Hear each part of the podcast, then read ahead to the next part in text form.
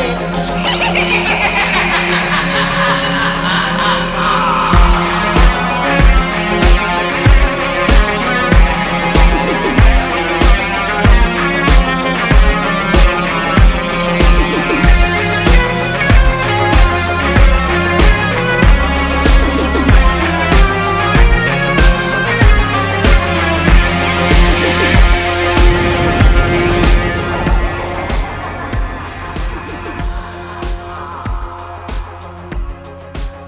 boys and ghouls. Welcome to episode 71 of Dads from the Crypt, the Tales from the Crypt podcast. My name is Jason. I'm joined by Jody Hello. and Mondo. Hello. Greetings, and this is coming out on Christmas Day. So, Merry Christmas to all of our listeners who celebrates. And by the time this comes out, my kids will have probably been up for hours, like just at the crack of dawn, wanting to open stuff. So I will be tired. You have a range of ages, but like again, my, my, my daughter being 20 and out of the house now, I'm probably not gonna even gonna wake up on Christmas. I'm just gonna fucking sleep through it. um, but you might, you might. I'm always up early. So even the past few years, usually by, by the time anybody else wakes up, I've been to the gym, I've come home, started breakfast, and it's noon. Yeah. See, the, the weird thing is, I was always the early riser, like when I was a teenager. I would wake up early. I would make coffee for myself as a 16 year old and my parents. Yeah, I've always been a coffee drinker. I'd make coffee for us. And then, you know, on Christmas Day, I would do the same thing. I would be the first one up. I'd get up, I'd make coffee for everybody, I'd get things going, and then I'd wake everybody up so we could start doing presents. My kids will do none of that. They'll just like wake me up early. No, I'm sure my wife will go to sleep early. I'll probably stay up and do like a Black Christmas marathon or something and s- Mhm. take a couple gummies and just ride it out. Hey, you know, there's, there's there's really nothing wrong with that. That sounds cool. All right.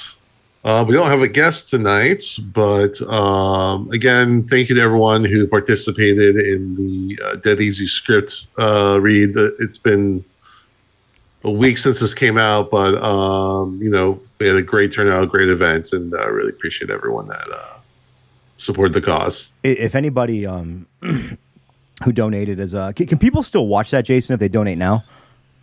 Um, I think we're going to do it until the end of the year. So if you donate, The YouTube link is still active. yeah, the YouTube link is still active. We haven't done anything with it. So yes, you can still donate and still uh, watch it after the fact. I think we're uh, at least until the end of the year. Cool. Just just Or if you've- if, if, you you have have already received the link and you want to go back and relive it, your your link still works too. So Mhm. And- take another round. if you've seen it already or and you want to watch it again if you haven't seen it um pl- it's really worth every penny i mean and they're just asking for it you don't have to donate $10000 or $100 or donate what you one one dollar donate what you can and um just do me a favor when you watch it just watch al's face and watch how happy he is finally getting this script out to the world and um, it was really really cool to see and uh, all the voice actors and actresses just did a fantastic job it was a really fun time Yeah. Um, yeah, and actually we recorded a kind of post-mortem um, on Monday night uh, with Chelsea and Alan and Gil, just kind of like decompressing from the event a little bit. And uh, that should be, I think it'll be in our feed, definitely be in Alan's feed. Also, if you go to our YouTube, I put the end and the opening credits segments up. Just as little bits you can watch, just kind of get a feel for, uh, you know, how things went down because That there's way- some fantastic music we got in there. So I, I just jammed to it. And great music, and you can see all of our names in the same set of credits as Sean Astin and Tia Carrere. You know, we're we're moving up in the world. i mean, I mean, I- Jason did make the credits, but you know, besides that, I mean, I'm pretty sure at this point, like Sean Ass and I are just kind of best friends. oh yeah, I mean, I invited him out to lunch, and I haven't heard anything back from him, um, except for I think his like publicist called me and said not to contact him again. But that's he's playing hard to get. It's fine. All right, but tonight we're talking about Cabinet of Curiosities, episode three, and I am even on the wrong page. It's called this episode's called The Autopsy. Jody, give us a plot synopsis. All right, a lot of plot happening in this one. So uh, I, I, I might actually, you know, the last couple of weeks I've kind of cut off early, but so much happens in the last part of this. I think I may just go ahead and keep talking about this plot for a little bit. Um, Yeah, spoiler warning because that's yeah, what we're here for. let's go ahead and put this here because this is a great episode, but I feel Mhm. like the last 10 minutes or so are where this really shines. And so uh, that's I'm, I'm going to get there because that's the most fun part to talk about. And you, and you can truncate, yeah, you can truncate the. Oh, yeah, the plot yeah, to get to yeah. get to that. That's kind of the main thrust of the episode. Yeah, this is this is not one of those that I've taken a lot of notes. Actually, through this whole series, I've just been watching it and taking it in because they're so atmospheric that Mhm. I just want to watch without my notepad open and pause to you know catch up with my slow typing and stuff. Okay, so anyway, in this story, the basic gist of it all is uh, a sheriff who's been a longtime sheriff in this small town, coal mining town, has called in his friend who is a medical examiner uh, because there was an accident in the coal mines.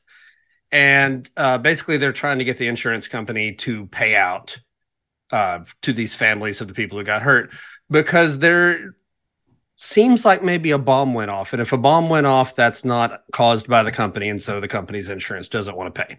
That's that's kind of your general setup. But we see what actually happened there. Uh, it starts before that with a body found in the woods, a man completely drained of blood and like carefully cut apart. He's flayed, his skin's pulled back. It's obviously done by somebody who knows what they're doing. And that body is found in the woods. Some more men disappear. And this is all kind of in the lead up to what happens in the mine. Uh, a man named Joe Allen, I think is what his name is, he goes running into the mine with a thing he found during a meteor shower. That's all we know about it at the time. Is this like hairy round ball, like basketball sized Sphere. sphere. Yeah. And he goes running into the mine. He jumps on top of the elevator in this insane like chase scene where he's on top of the elevator. He jumps down, starts running, throws that uh, sphere, and it explodes. So that's what actually happened there. And the but the the bulk of this episode is in this makeshift autopsy room.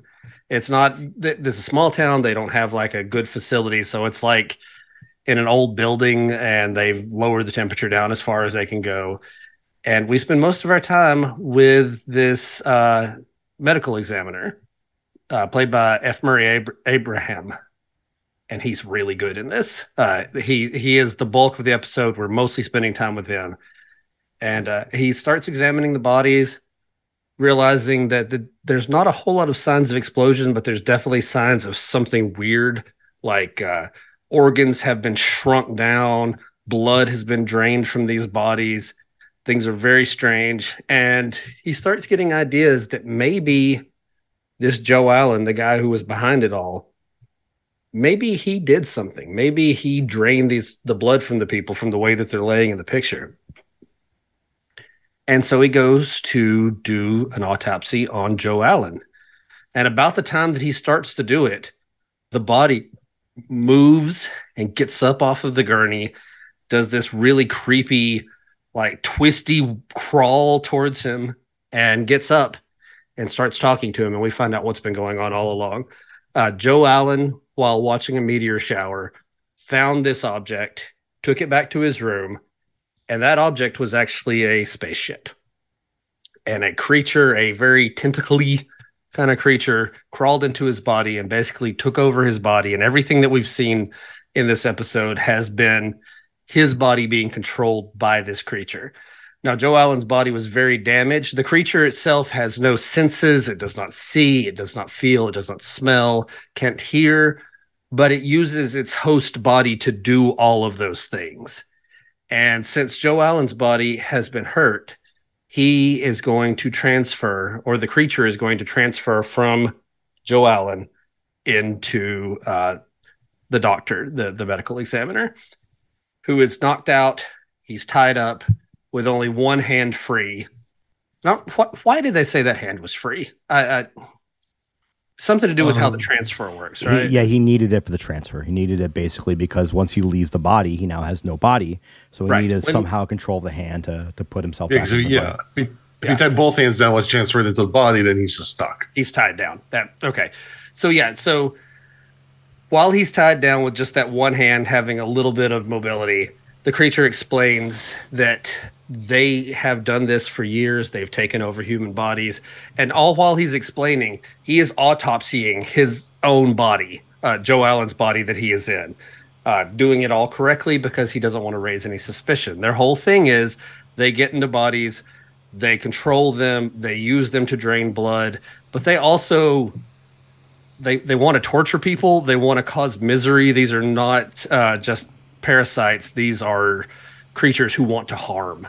Uh, the the the person whose body they take over can still feel what's happening and still know what's happening, but can't do anything about it. Yeah, they can like take over their memories and mm-hmm. thoughts, and yeah, yeah, it's a like completely bond with that person, but that that person is then helpless. And so he's telling about all of this while autopsying himself, cutting open his chest. He says he knows exactly where to cut to not hurt any muscles. You know, pulls out the rib cage, and then this creature comes out, and he's getting ready to go into the doctor. The doctor, though, remembers a few things. Because this creature can't see or hear during the process of him coming out of that first body, there is a moment where he is completely vulnerable and can't know what's going on around him. So the doctor takes his scalpel, cuts himself, and writes something on his chest in the blood. And then he stabs himself in both of his ears with that scalpel. And then, in a you know, Fulci esque moment, stabs out both of his eyes before then slitting his throat. And so when the creature gets in, he begins to bond with the medical examiner kind of on a psychic level as their memories start to come together.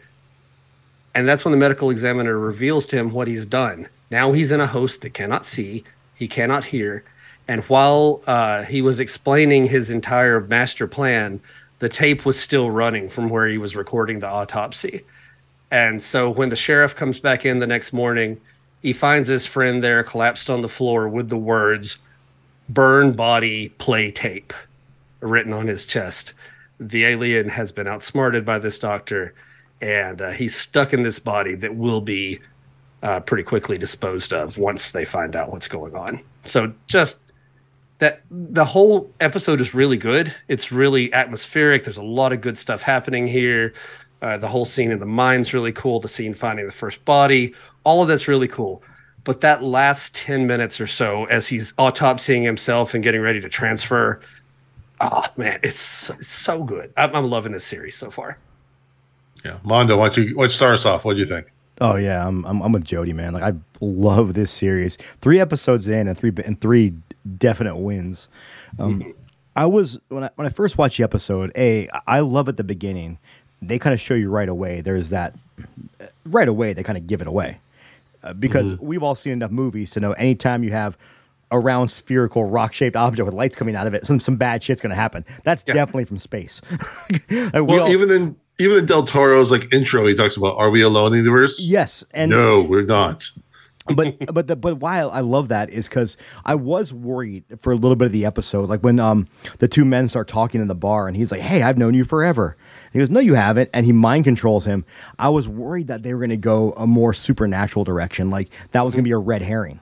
I was kind of mm. worried, and I think that I'm I'm kind of jaded by a lot of modern movies. A lot of times have that need to try to make red herrings and then throw you a curveball at the end. Whereas this one, it is it gave you enough pieces to where at the end made 100% sense and it kind of went the direction i thought it was going to go to what was going to go although they did in a much more grandiose uh, way than i could have imagined which is what makes it great. Like you know where it's going to go but you don't realize the levels it's going to go to. Mm-hmm. and and that's what makes this really really great. Uh, the, the set pieces were fantastic. Again we talked in the first two episodes about the cinematography again fantastic. The way they use the colors and the lighting of the morgue to make it almost that mm-hmm. blue, like dreary hue. Uh, when he cuts his mouth open with the scalpel, amazing. And these little tentacles, yeah, like little hints of the tentacles wiggle out. Man, we just know, like as a as a guy who loves Lovecraft, you just know Del Toro's like, give me some tentacles. yeah. Give me some tentacles. And um, the way they did everything in this episode, from all the buildup, it all makes sense. Um, a, a, little fun fact: I did love at the beginning when when the uh, the insurance guy comes in and he's talking to the police officer, and you hear them talking about Tommy John on the radio. Uh, do you guys know who Tommy John is? Not off the top of my head. So have you ever heard the term Tommy John surgery? Uh, Tommy John was a baseball pitcher that, and granted, I don't, I'm, I might butcher this a little bit, so I apologize to anybody out there that's yelling at the radio right now to tell me I'm wrong. But um, he damaged his some tendon in his elbow from being a pitcher and throwing a lot. So now a lot of pitchers, after they've been in the major leagues for years, they have to get a surgery called Tommy John surgery to repair the ligament in their in their elbow. Which is I, I didn't I meant to look it up to see what time period he played in because I give me a better idea when this when this happened. Um, but uh, yeah, o- overall, just they keep doing so much great stuff with this, and then the ending, like you said, Jody, I was bought in, but I'm thinking this is a pretty good episode, and then that last the ending, like holy shit, it's so good. And I love how the doctor outsmarts the alien, and he basically tells him in Shakespearean fashion and fashion, it's your hubris that's going to take you down because you feel so confident. Because he says, like, my race, we've destroyed civilizations, we've destroyed entire, you know, everything. We've changed the course of history.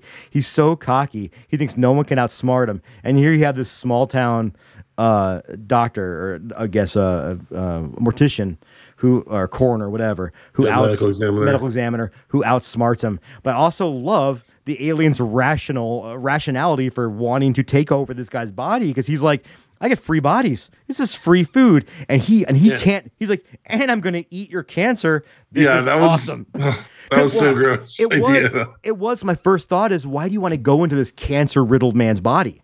Like, it makes no sense in that regard because you know he's gonna die. But then when he's like, oh, I can't wait to taste your cancer. Yeah. And then that was gnarly. well, and then the when he pops out of the chest, and he's got this eye that looks like a a, a, penis, a vagina, and an eye all at the same time. Yeah. Very Cronenberg. oh, and it definitely pops out like a straight dog boner. when, Oh. when he comes out of the body and he looks over and he just gets turgid. He gets turned on by this body. Like he went from being flat to being like boing. It was like when Beavis gets uh, you know his boing sound. That's literally what happened to this alien. This alien was definitely uh, ready for some action. Let's just say like that cancer-ridden body was his shit. He was uh he was into it. Do you think like the do you think those aliens like because uh, that was obviously a dick coming out of his head. Let's be honest. Like he got Yeah, hard. yeah. Yeah. Um. Do you think they name it? Do they have like names for their penises? I don't know. Like, does he call it like? Yeah, look at this flurm. Flurm's coming out to play, or I don't know. Worm. I don't know. I, I don't speak fucking alien because Slurms MacKenzie. Because let's let's see, slurm. hey, hey we're, we're not going to sp- besmirch. I said flurm, not slurm. We're not right, going to all right. besmirch the name of the party, the most partiest slug of all time. um, I, I think they have to, right? Because like, uh, it's it's obviously it's obviously a male because it's stupid, and uh, and like and arrogance and yeah. yeah, it's obviously Cocky. it's obviously a man. We know this, right? Like it's, it has to be because it, it's so he has to he has to because everyone everyone names their penis, so he has to name his penis. Jason's got that look. Jason, Jason, Jason, No, I don't. I'm, I know what you're gonna say. and No, I don't. Jason, you're lying. We know you're lying. You So, Jody, what do you think no, of this episode? No, no, yes. Glass passes. I, kn- I knew we were going to try to move on from this. Jason, what's your what's what's your what's your name? No, I, I don't. I No, don't. no, no, Nope. I, knew, I knew this was coming as soon as you said that. What you got? What you got, Jody? Should we wait till after you finish that glass? no, no. All right, so this episode, uh, really? No one's gonna answer me? Okay. but Yeah, you, so- but you didn't say no. You didn't say you didn't have a name. You just said you're not gonna say it. so this episode, I'll go Uh, first. It's Vlad the Impaler. Not the poker. uh, Um, I, maybe but that's not historically accurate. if I'm gonna name my penis, it's gonna be historically accurate. but it's also not Romanian, so I gotta look back at my 23 and me and see if, Roma- see if I have Romanian in my body, because I sure have it coming out of my body. This this shows some of the balance of power on this episode. Both Jason and I are trying to move on. It's impossible. We're not going to do it. It's not going to happen. Uh, uh, don't worry, you'll you'll finish that glass of 15% beer and then you'll you'll just blurt it out. I'm sure you're gonna blurt it out by the end of the episode. All right, so I mean, you got skeletons in your closet there. You got plenty of bones in that room. All right. So this episode. yeah, no, I think it's great. I we, we're three for three as far as I'm concerned here on uh, Cabinet of Curiosities. Just fantastic. Great, great atmosphere all the way through. Like I said, uh, the last 10 minutes are where it really picks up and I think really stands out. But everything was good. Like there was not a moment in the. I, I didn't realize this was an hour long one. I think both of the other ones have been what, like 35 minutes or so? Uh, yeah, under forty. Yeah, I think the last one was a little bit longer, but not. This was a long one. Yeah. Yeah, this is this is that Netflix letting uh, directors breathe and kind of do what they want to. Which is good. Yeah, no, it's absolutely good. You know, how many times have we watched Tales from the Crypt episode that we said, "Oh, I wish this particular episode could have gone longer." Uh, but, but I also, don't need every episode to be longer, but just occasionally I want more, and this one needed that more. and, and to mention, it was still a very tight episode. Like it's still there wasn't oh, yeah, there yeah, wasn't yeah. like at no point was I like looking at my watch or thinking, oh, we need Mm. to move on here. No, I, I think at one point I had to uh, go put my daughter to bed, and so I paused the episode and realized I was 45 minutes in. I had no idea I'd been watching that long. I thought we, I was still in the the first part of the episode. So, yeah, it it it's one of those that hooks you from the beginning, not because so much happens in the beginning. It's just that atmosphere. The acting is all really good. The characters are all really good. I, I really the old sheriff and his relationship with the the medical examiner and just kind of their way of talking to each other. I immediately liked those two guys, and I I was happy to see where it was going just from that. Like I, I wanted things to work out uh, for these guys, and obviously it didn't. Uh, there was a, there was just one moment of hope I had when the alien said something about eating the cancer. I'm like, is he going to somehow accidentally eat the cancer without killing him? But definitely not. That's not what happened. Uh, he was definitely dead at the end. Um, but yeah, no, I, I think this is one of those that, uh, despite the extra length, uh, it needed it and used it well. And it was just, it was really good. It kept me engaged all the way through and just paid off that big ending at the end. Uh, was was worth waiting for. It's, it's a pretty big finish. Um, oh, one one thing to say real fast, what I did like too is about um, again, like yeah, you d- you dig into those two main characters, and they're very likable characters. And and I man, it, as you just mentioned it, like it would have been kind of cool if he had eaten the cancer away and he would have survived. But that just goes to show you like how invested you actually get in the characters, which is really neat. I want, I wanted them to make it out okay. Me too, definitely me too. Yeah. Um, I, I'll go. I wasn't, you know, I wasn't. I liked the first two episodes. I wasn't as high as them as you guys were. Um, but this one blew me away. This was the one I've been waiting for. This is the ride I was. I, I was really hoping that we would get, Hell and this really delivered for me. Um, like everything you guys said, it, atmosphere was good. The plot was really good. It was really intense. The it was just. I, I like I like it when s- eh, cinema or show or whatever can be gross, but or like can be like you know grisly, but not like over the top or like if it, it like for as much body mutilation as there was in this episode, it wasn't to the point where like oh I gotta look away or like it, was, it wasn't Well, like Oh yeah, too much, but like the mutilation though made gnarly. sense. It, ma- well, it made sense Mhm. though. It made sense with the plot. It wasn't just blood and gore for the sake of blood and gore. It made sense in the Mhm. in, in the story. right. Well, and, Yeah. and all the autopsy scenes were just enough that sometimes with some of the cuts, I would have just like a little bit of a cringe moment, you know, of of something gross happening. But it was never like it never felt gory, you know. exactly yeah they they, I love they gory handled that stuff, but that's not what this was. Right. They handled it. They had it was just really well made. Um, this reminded me a lot of like an X Files episode. hmm Like you could you could totally see like Yeah. Dana and the Mulder showing up at any point to check it out. Um, it reminded me a lot of The Hidden uh, with Kyle MacLachlan, um, which is a good like alien body swapping kind of movie.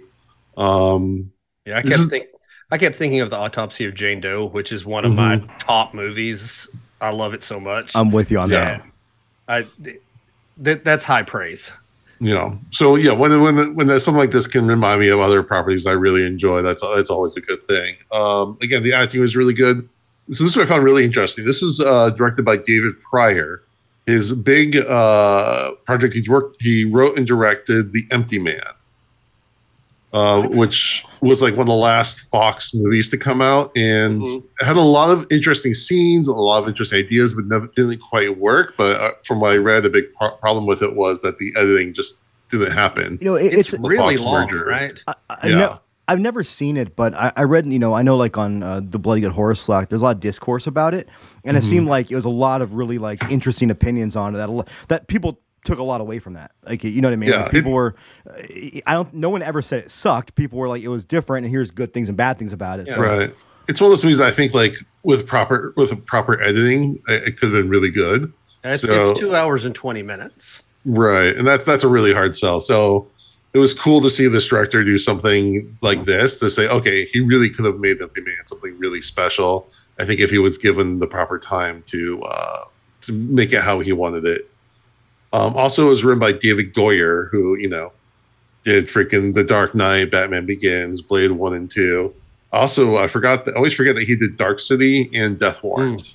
Oh, nice. So um, when when there were a lot of interesting bits of dialogue, we know they talked about um, the Jimmy whatever uh, the the surgery or procedure you're talking about. They talked about onion snow. There's a lot of like little bits of um, you know I, I, details and things that didn't need to be there, but just kind of like give a little bit richer um, atmosphere. Uh, so I thought it was really well, well written. Like you said, um, the doctor is played by F. Murray Abraham. He was in Scarface. He won the Oscar for Amadeus. Uh, this might be the first Oscar winner we've covered on the show. he was in Last Action Hero. He was in Mimic, another Guillermo del Toro um, property. He was in 13 Ghosts. He was in Homeland, which is a great series. It's it's, Um, it's criminal that more people haven't seen Last Action Hero nowadays. That, that I, I watched that not too long ago, and that still holds up. It's a, such a fun movie. I'm, I made my kids watch it a couple years ago, and they they really enjoyed it. nice. It was one of those first movies to really break that fourth wall. Uh-huh. And uh, well, actually, it broke the fourth wall, but it just played with those uh, th- those those uh, genre stereotypes. Right. The sheriff and his last. I noticed that the, the sheriff's last name is Craven. I was wondering if that was like a Wes Craven uh, reference. I, I think in Um, any kind anything horror, like when you see that, I think you have to Yeah, kind of assume you it's a just use the same. Carpenters and Cravens, and Yeah. Yeah. Um, he's played by Glynn Turman. He he's been acting since 1961, Wow. mostly like in TV back in the day. So like it's been around forever. He was uh, married to Aretha Franklin at one point for like 20 years. Wow. Um, and more, we know him. He was, I think he was the teacher in Gremlins. yeah, that's what I was thinking. Um, I think he was a mayor or something like that in The Wire, and he was also, I think, a teacher in Super 8 or another character. Um, he was fantastic.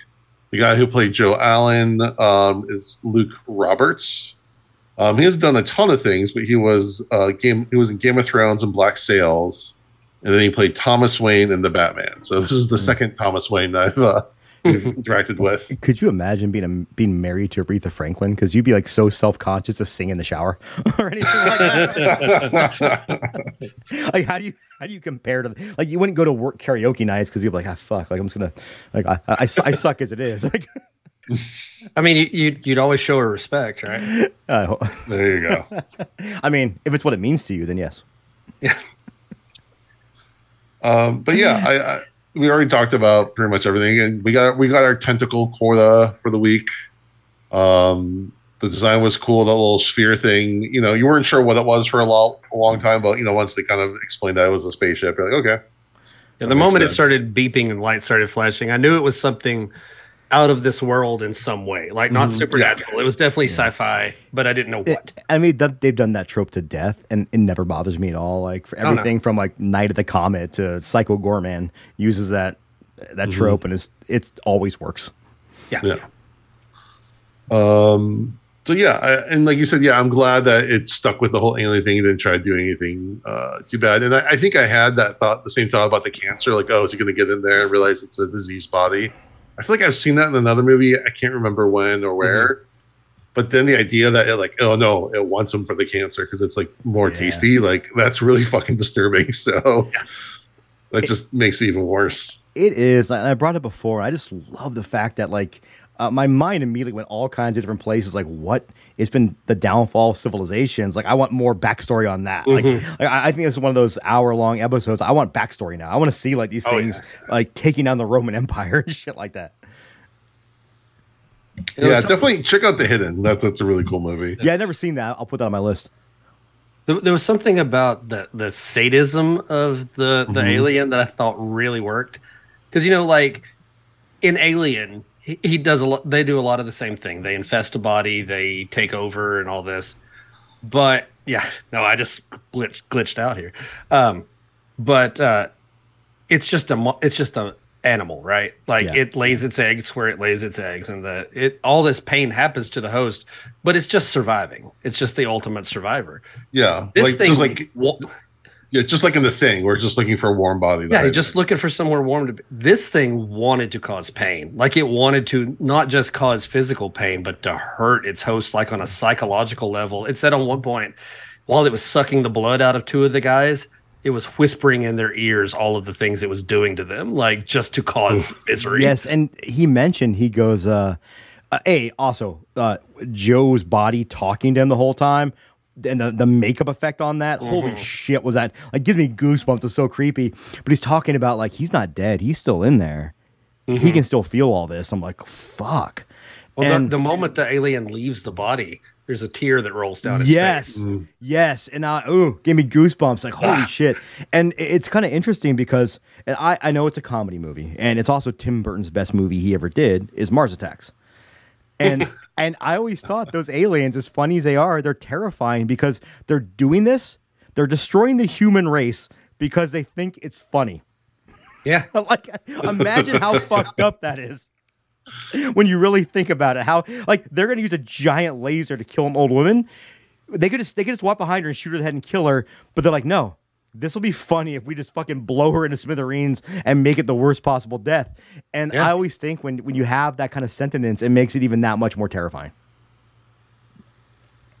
yeah. This is like in temperament. This is closer to Pennywise than the xenomorph. Yeah. yeah that's actually really really cool, a good way to put it Um. All right. Do we have any final thoughts? We were all very pos- high on this. Oh yeah, Yeah. it's like fuck dude like Go watch it. yeah, go watch Yeah. this. And it's damn three for three on these episodes. And like, I saw people online posting their, oh, I didn't like this one, I like this one, and I'm just like, dude, like, I don't think there's going to be a bad episode in this in this season. I'm I'm I'm I'm saying it right now. There's not going to be a bad episode. There might be some that are not as good as others, but I don't think we're going to see a bad episode in this. Well, the the weirdest thing is I, I was pulling this up on IMDb. Like that, this is the highest rated step episode. Oh, really? It's only a it's only a seven point nine though. Like overall, every episode is like a six and a half, roughly. Well- like I I don't understand what people were wanting from this, but it's given me everything I want. Like But- I love this. I think we talked about it before, but like whenever you see horror ratings in IMDb, like I never trust them. Yeah. If it's Oh, a yeah, yeah. if it's a one, I'm like, eh, okay. But when it's like a four or five, I'm like, oh, this might be pretty good because the wrong crowd watched it. Yeah, that's what I'm assuming. And this is on Netflix. It's being heavily promoted on Netflix. And, and- and when I say the wrong crowd, please know, like, if I watch a romantic comedy, I'm going to rate it lower than someone who's into romantic comedy. Yeah. So I respect that. I respect the, you know, uh, what people think about it. But I also use it as a barometer, saying like, if I, it's a four, it might be like an eight to me. As Yeah, a guy no, who hor- loves blood sucking freaks, so No, ho- horror is for everyone, and I will gladly welcome anyone who wants to watch anything Without horror question. related. But also I understand they're going to see it differently than I do if you're not into it. I, I, I think like and we've talked about it again, but like one of the worst things that horror fans do is try to gatekeep this genre. Because Oh, yeah. my, my favorite thing in the world is October and November when normies are going to see fucking Terrifier 2 and tell me and, and coming to me and tell me how much they enjoyed it. Like, Yeah, I'm absolutely, Like, man. yes. Like this is th- th- like I love this stuff. This is my shit. Like please, like it warms my heart. Like I never want to be that guy that's uh, rah, rah, rah, you don't you don't really like horror. You like it one month out of the year. That's fine. Love it one month out of the year and spend some money on it so we can get more quality shit. Like Yeah. I'm I'm all for it. Come join the dark side. We have cookies and names for our penises. Come join the dark side. All right, let's go to our episode rating.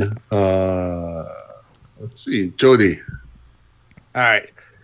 Um, I'm going to go with a four and a half on this one. Despite as much as I loved it, I still think I liked last week's better when I gave it a five. The just the, the things that scare me happened more last week. The closed spaces and the rats and stuff. So I, I got a little more shivers out of it. This was just really, really good. So just, just so uh-huh. that I don't give fives to every episode, I have to do something. Armando. So I watched this episode twice. First time I watched it, I was kind of I was distracted. I'm gonna just put it that way. A lot of stuff going on. I couldn't quite uh, get into it as much as I should have. And then that last, like Jody said, the last ten minutes hit, and I'm like, holy shit! So I watched it again today, right? I go home from work, and um, loved it even more the second time because I picked out little things that make so much sense leading to the end. So uh, I'm going. Uh, I'm gonna go all the way, Jason. I'm gonna go all the way. I'm gonna let it loose. I'm going to just explode all over this episode and give it a five. Mondo, I'm going all the way with you, man. Are you? Let's let's do Yes. it, Jason. We can hold hands. We'll do it together. yeah, no, I'm going five. This was one definitely one of the best things I've watched this year. Yeah, Nice. me, me and Jason doing it together, like bro should. There's nothing wrong with that. We're just holding hands. Like it's not that big of a deal. All right. Like there's a curtain. I'm I'm afraid to go here, but just- Mondo, give us your song of the day. Oh, actually, so I was trying to think of um. This is I'm actually sure there's I'm sure there's not many metal songs about autopsies. Uh, dude, there's a band called Autopsy, and they're pretty damn good. Uh, but I didn't want to go with Autopsy. I really like the space angle this went, and it's also it's Christmas today. Well, it's Christmas when this episode releases, so I was trying to pick out a Christmas song that also fits with the key with, with the uh, with space, and I actually uh, remembered one. Well, I didn't remember the name of the song. I looked up the name of the song. I'm not gonna lie, I looked up the name of the song, but there was a band called Nocturnus. Uh, they were an early Florida death metal band from the early 90s, and they released a record called The Key. Um, I believe The Key came out, oh God, you put a gun to my head. I think it was 91, maybe 92, eh, maybe 93. Uh, no, no. No, The Key came out in 1990 because it was, yeah, because it wasn't the 80s. They're, it was supposed to release in the 80s, but the demos came out. Anyhow, um, uh, Nocturne, the album The Key was actually about um uh is a concept record which was rare for like death metal when considering it was very very a very very new genre and it actually was one of the first record uh, actually one of the only death record the only probably death metal record at the time that had keyboards and had kind of an atmosphere kind of feel to it um but the but two of the guys at uh, Mike Browning and I forgot the other guy that started the band they were really one was really into the occult one was really into sci-fi so they kind of merged their ideas together and they wrote a concept album. Uh, it- it's kind of funny. Well, I guess it's not funny. It's not funny if you're religious. So I apologize to all my religious friends out there. But it was basically about a robot going back in time to kill Jesus, almost like the Terminator. The Terminator was like, Jason, don't look at me like that. uh, and how, but it really wasn't about like, oh, let's destroy Christianity. It's about how the world would have been different had Christianity not existed.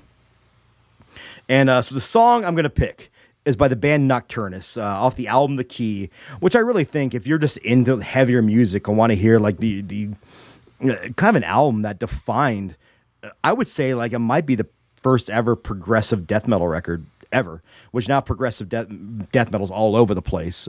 But um, it's really I think worth listening to. It's a really great record. Uh, the Key Nocturnus, the the song I'm going to go to because it's uh it's kind of morbid, but it's also Christmas. Destroying the manger.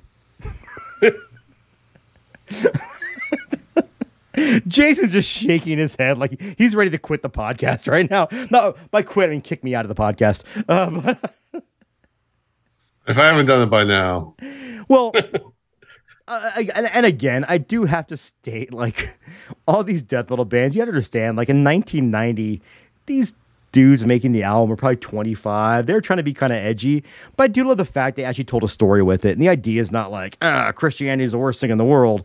Um, I mean, maybe, but it's uh, they're trying. I'm just kidding. I'm just kidding. Uh, but they're trying to tell a story about it, and it is they, they do blend a lot of sci-fi elements. I I I'd argue just look up the album cover on this. The album cover is killer.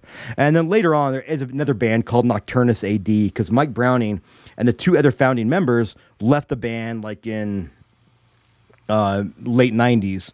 And then they want to start the band up again, another member owned the copyright. So instead of going out of their way to try to fight these legal battles to get the copyright back, they just called their band Nocturnus AD. Uh, they did one record that was pretty good, but then it's kind of fizzled out after that. But it's also, you know, again, like keyboards, fucking like progressive metal, early 90s, like a, a, a period that'll never be, will never happen again. Cause man, like, you, you know how you discover new bands in the early 90s? I mean, I was seven, I don't know.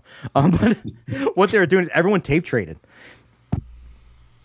Even when I was like 13, really getting probably 12 or 13, I was getting really into the underground metal. I would tape trade with people and like fucking let people borrow CDs and get CDs from them. And it, it was kind of a really organic period for that music to come up. So, um, and it was kind of neat because this band wasn't just doing the straight like blood and Satan kind of music. They're trying to tell stories and do different things with their music. So, um, yeah, little edgy song titles, but I think Destroying the Manger is a good song for Christmas. Just love that this was your Christmas pick. That's Yeah. you know um I, okay i have a second one uh, a much nicer song much nicer song uh do you guys know who billy gibbons is Uh, or do we I just know or, that one? or I, do we just fucking end the podcast right now and never talk to each other again I know that name. Yeah. I, I'm, I'm having trouble picturing. jody tell him who billy gibbons is Billy Gibbons. yeah Uh, he was in uh, ZZ Top, right? yeah yeah, Yeah. Okay. phenomenal guitar player um do you I've know seen ZZ Top.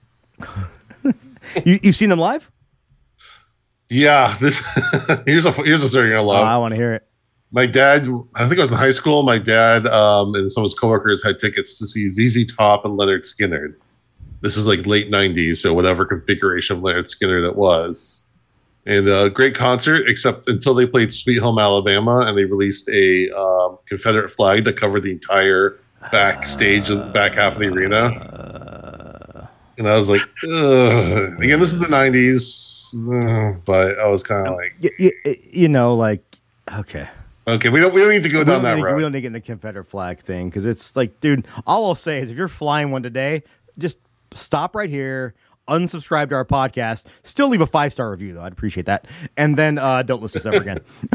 but, uh, um, you know who Billy Gibbons is? Do you know who Dave Grohl is? Yes. Okay. Yes. Yeah. Okay. Do you know who Lemmy uh, Kilmister is? Yeah. Uh, if you haven't heard it before, they did a really cool uh, rendition of "Run Rudolph Run." I do, Jason. We can't see that because you have the background on. It's just uh, There ah, there we go, there Nice. we go. Um, but a really cool rendition of "Run Rudolph Run." If you ever want to listen to that, and I, I've ta- I Lemmy is like fucking such a great musician and never got credit for being a great musician. Everyone's like he can't sing because he's got the gravelly voice. No, dude could sing on key to any key you fucking gave him. He was a brilliant musician. Um, huge Taylor Swift fan. Love Taylor Swift because he just respected good music, like good. Again, I'm not a Taylor Swift fan, but I respect the talent. And, and so did he. But that's a really so. I'm gonna do two songs a week. Second song, "Run Rudolph Run," uh, a little bit nicer, uh, nicer harmonious song with Lemmy Kilmister, David Grohl, and Billy Gibbons. Uh, really fun rendition. I think everyone should try to check that song out. It's not it's not all growly. It's just Lemmy being a bad motherfucker. Squirrely. You know, um, what is I think I think Ronnie James Dio at one point too did uh uh what was it fucking God rest ye merry gentlemen with Tony Iommi on guitar too. I think that's Nice. pretty good. Uh, um, ACDC, what was their? They had a Christmas song too. Theirs was oh Mistress for Christmas, Do you ever get down to some uh, Trans Siberian Orchestra? dude. They're th- those guys are awesome. Uh, A talented band. Um, a couple guitar players. Some Savatage. If anybody remembers that old uh, progressive kind of, uh, they did. Uh, actually, they did. Savatage did a really cool cover of Hall of the Mountain King. Oh, cool. Oh, I, I think it was. They were like, they were one of those bands that was like right on that cusp of getting big. Not not my cup of tea, but super like uh, progressive. Really, they're kind of like a better version of Queensryche. And I don't mean that as Queensryche being Ouch. bad. No, no, sorry, I don't mean that. As, I mean I should say a more musically better, um, more musically talented, and that's saying a lot because Queensryche was a very talented band. So I don't mean that's a knock on Queensryche. I mean that as a uh, compliment to Savatage. All right. Thank you, Mondo. Jody, give us some uh, horror news. Okay, so this is the week before Christmas, so uh, news is a little slower than normal. There's not as much happening uh, as there are in most businesses right now, but uh, there is a few cool things. One, so this is this is coming out on Christmas, Christmas Day, which means if you haven't seen it yet, Violent Night has released on VOD as of ten hours ago today. Oh shit! Yeah, Yeah. uh, if we weren't recording, I'd be watching it right now. So Yeah. absolutely going to be doing that. Uh, you can rent it for nineteen ninety nine or purchase it to keep for twenty four ninety nine. It's one of those kind of like almost directly out of the theaters releases. Uh, I guess they wanted people to get to see it before Christmas. So cool. That makes full sense. yeah. So if you're uh, you're wanting to see David Harbour as a Santa Claus making puns and doing this, for some reason it's not classified as horror, but David Harbour plays Santa Claus, is absolutely freaking dripping with blood. It counts. Someone Horror fans are going to enjoy this. someone referred to it as a, as a new genre called oops violence, Yeah, and I love that so much. Oops. Yeah.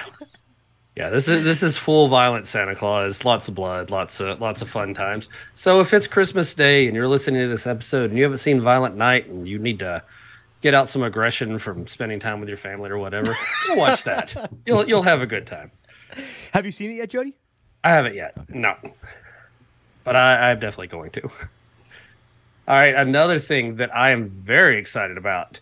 Amazon Studios has announced that they will be releasing an adaptation of Nick Cutter's The Deep. Which, if you've never read Nick Cutter, uh, I really enjoy some of his work. The Troop is a really nasty, gory book, and The Deep is about an underwater sea lab on the the ocean floor, and it is one of the most claustrophobic, dark, creepy books I've read uh, in a long time. So I'm very excited about seeing this adapted into a series. I've read the troop, and the troop was just disgusting. It is disgusting. And I mean But it in was the best way it. possible. You know, I, I like the troop. Um, do you know what Ice Cube says about going deep? Put him to sleep. Pretty much. Yeah.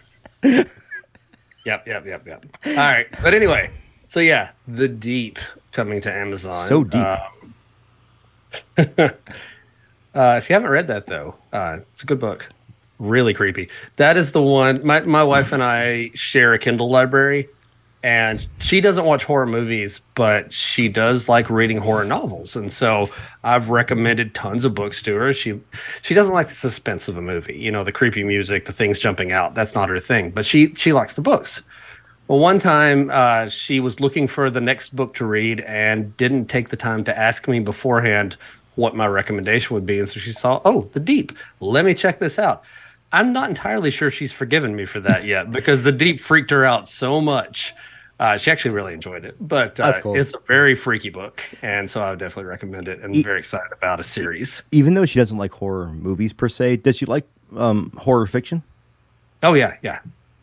No, I've I've got. She's read probably more Stephen King than I have. Oh well. plus a lot of other stuff that I've recommended to her. I, I've, I've sent a lot of things her way. My Kindle has a ton of stuff on it, and so I'm constantly recommending things to her that I've read and enjoyed. And she's read all of Grady Hendrix and all of uh, um, Stephen Graham Jones and all all the, the big guys out there right now. So, Have you read uh, My Best Friend's Exorcism? oh yeah, Did you watch a movie? I haven't watched the movie yet. I've heard it's not that great, but I still Dude, want to watch it because I, I- like the book a lot. I love that book so much. Like I adored that book. That's the first thing by Grady Hendrix I read, and I was actually so the way the way he writes female characters. Oh yeah, I thought it was I thought it was a woman writer, um, because of how well it was done. Um, but the movie, god damn it, god damn. I think if you haven't read the book, it might be pretty decent, but it felt like after school special sure. bullshit. And uh, but I will say that book that's the only thing I've read by him so far. And uh, the other books are on my list, but God, is that a great book? Yeah. Well, if if we're doing book recommendations like I did with the Deep, anything by Grady Hendrix is a recommendation for me. Yeah, Good stuff. I, I need to read more stuff because God, that that that book like was one of those books. I was like, oh, I remember I was traveling for work and I started reading and saying, eh, I'll get a few chapters in. Six hours later, I'm still reading. Yeah. it was like two. Yeah. I, I think I read that book like two in the morning and finished it one night because it was so good. Yeah. Fantastic stuff. And it's got one of the best covers for the paperback edition that than I've ever seen on any kind I've of seen book the cover. It's so good. And uh, the VHS other, looking. Yeah, and the other one he does, um, it's the IKEA inspired one. Yeah. I Horror haven't- store. Oh, horror Yeah, I haven't Yeah, read I've it, read but- that. I haven't read it, but I love the cover. Yeah, my, my, my friend Michael uh, met Grady Hendrix at a uh, author event, and he got me a signed copy of Horror Store that Oh. sits proudly on my shelf right now. I'm very excited. super cool. Super cool. All right, and one last thing. If this may be something that I enjoy more than anyone else, uh, but if you're listening to this on Christmas, two days ago, Scare Package 2, Rad Chad's Revenge, came out Dude. on December 23rd. Scare Package is so good, and Come- I'm so excited to check out this. Come on, we all nerded the fuck out over that uh, on- Yes. on that movie over a Chattanooga Film Festival. Yeah, the year that that came out, that was by far my festival highlight. Oh, same I here. Love that movie. There are some of I have gone back and watched the Goo Man segment probably 50 times. The the, the Goo Man segment like legit had me almost crying in tears. It is I was laughing so so good. hard. It is so good. And then the the big wraparound and the reveal of a special guest Uh, appearance that I'm not going to spoil for anybody No. who hasn't seen it. So wait, is that like a is that like a um, Christmas horror anthology? No, it's really, not no. Christmas. It's just a horror anthology. Okay. And uh, it's one of the best anthologies I've seen in a while. There's a couple draggy segments, you know, like any anthology, but I think overall, it's really just a lot of fun made Yes. by people who love what they're doing. Even the segments that drag didn't like take me out of it because I'll, I'll use No, no, no. I'll use VHS 99 as an example. Like, not to knock anyone that did anything, any work on that, because like I respect all the work that goes into these movies. If I don't like it, that's okay. Like, I'm not gonna drag a director for not liking their work. Um, but I, I really only like two segments in that entire in that entire movie, and I've heard so many people just bash the whole thing. I think it's because so many of those segments dragged the quality of everything down. Whereas I think in scare in scare package, even the ones that weren't great, it didn't like take me out of the the event, didn't Right. take me out of the movie. I was like, yeah, that was okay. Yeah, e- e- Sure. even even the the bad ones were more like okay ones. Yeah, like there, there was there wasn't anything that was hard to sit through. Right. There were just some that didn't have the same energy and fun as the other ones because the the fun ones are fun as hell. Like they, it is so much fun, and so uh, I think that's really. There were a couple that were less that they're a little more serious, a little less silly. And they Fair enough, but they I'll put nailed that on my wraparound. list. Yeah, you should Yeah. watch that, Jason. I think I think you'd like. I, I know you'd like the first one. Um, Yeah. Again, we can't talk about the second one yet because we haven't seen it. But um, you know what? The second one would be a good idea for a dads from the crypt drink and watch, hang out Mm. Yeah. together because It's fun stuff. It's it's gonna be fun. I, I I just know it's gonna be fun in my heart of hearts. Yeah, absolutely. Now, Uh, Jody, did I have like a fever dream, or did I make this up that there is now going to be a um, a, a Puppet Master video game? Yes. Is that Yes, It's happening. is. Yeah, Is like every uh, horror property getting a video game now? No, They, I'm for, but here they, for it. they are, and so is Killer Clowns. Like, Yeah, Yeah, Killer Killer Clowns Clowns. is getting one. Yeah, uh, so I've heard a lot of good things about some of these that have come out, like uh, the Friday the Thirteenth one, the Evil Dead one, but they're all that. What what do they call that? Uh, Asymmetrical. asymmetrical. Yeah, But they're all- they're you've all- got one guy with a ton of power and a bunch of weak characters, So- and you have to try to defeat him. here's what I gotta tell you. Let, let- let me talk about. I've played a lot of these, so let me, let me talk Sure. about some of these. So, um, the Friday the Thirteenth game. Here's what I don't like: is that production studio is still tied to all these games, and they never fulfilled all the promises they had for that game. Sure. and I think there was some right stuff that happened there too. There was, but what I will say about it was, it was a different experience playing as Jason and the camp counselor, and I think both were really fun. Okay. I had a Yeah, lot I of played fun it- with that game. I played with a Yeah. group one time. It was like a guild and me, and we killed Jason Voorhees. And I straight, ah, I was cheering at the scream because you can kill him. So I have that like one percent achievement on my Steam account when we killed Jason Voorhees. Um, but I actually Yeah, I- really enjoyed playing sing- playing single player with bots and just walking around Uh-huh. and killing camp counselors. Yeah, I mean, I played it on the Switch. It was buggy as hell. Yeah, I heard that. um, Yeah. But the the amount of detail and reverence they put in uh, for the series is just it just Yeah. pops right off the screen, Um, and that, And that I've was heard just the fun. exact- to just fuck I've around. heard the exact same thing about the Evil Dead game that's come out. They they pull from all of the Evil Dead series. They pull from Yeah. the TV show. You get uh, those characters who I absolutely love. Um, so I'm very excited about the Puppet Master one. Though is not by any means a AAA game. Like it's a much lower budget game, but it is free to play, so anybody can try it out, give it a shot. Uh, instead of it being one super killer against a bunch of normal people, you can play with multiple puppets uh, all playing together. And they are putting out a single player mode for people That's like cool. me who don't like to play with Yeah. Um, people. e- We're old like that. Evil Dead is going to do a single player mode too. I think they're supposed to come out with an, uh, a Nice. single player mode. I um, wanted to play that so much, but I just I, I don't do a whole lot of online gaming. Um, yeah, dude, Epic Games had it on had it for free. yeah, I grabbed it when it was Yeah, there. same I here. haven't tried it yet. Jody, we should play sometime. Like, we can play together, and and we'll be the jackasses running into walls, not knowing what we're doing. That'll work. Nothing's better than playing an online game with your friends and then someone else says, "Hey, who's the asshole running into the wall?" I'm like, "Oh, it's me." Yep. I'm the guy doesn't know what he's doing. Uh, that, that that should be really cool. Like, and, and one of the so again, like people immediately look at independent games like, oh, it's gonna be quality. Dude, my favorite game of all time is Stardew Valley, and that was made by Yeah. one person, and that game is Yeah. fucking awesome. So yeah, independent teams can do some really really great stuff. And How's if anything, that like fits in with the Puppet Master, you know, vibe. Yes. Oh yeah, it's low budget from the start. Like if if that was if they made a AAA like really high quality polished Puppet Master, it would not fit that series. Yeah. I agree, definitely. Um, can I, can I, can I, can I interject with a piece of horror news? hmm So. I, I haven't watched it yet, but I, I think I, I might have even talked about. I don't know. Um, but there's a movie called Twelve Kilometers. Have you guys heard this? Mm-mm. I think I've heard the name, I but think I don't I'm know anything about it. again. I thought I brought it up. I might not have. But this guy named Mike Pecci, P E C C I. You can find him on uh, Instagram. To get access to the movie, you have to text him your three favorite horror films. Yeah, I think you mentioned this, or some, Um, someone mentioned this. But if you listen to his recent podcast, he's giving the link out for free on his podcast. Just check his podcast out. I haven't watched it yet, but one thing I love is he's just posting all these bad reviews on Instagram and shitting on these people for um, for giving him bad reviews, but not because they gave him bad reviews. And this is what I actually really like is he's had people give him bad reviews, and the review is movie sucks. Yeah. He's like, fuck you. Then he's had people give him like really good, like detailed feedback, and he always respond. He'll post it, respond with like, "Thank you. That's really good feedback. Thank you. Like that's what I want."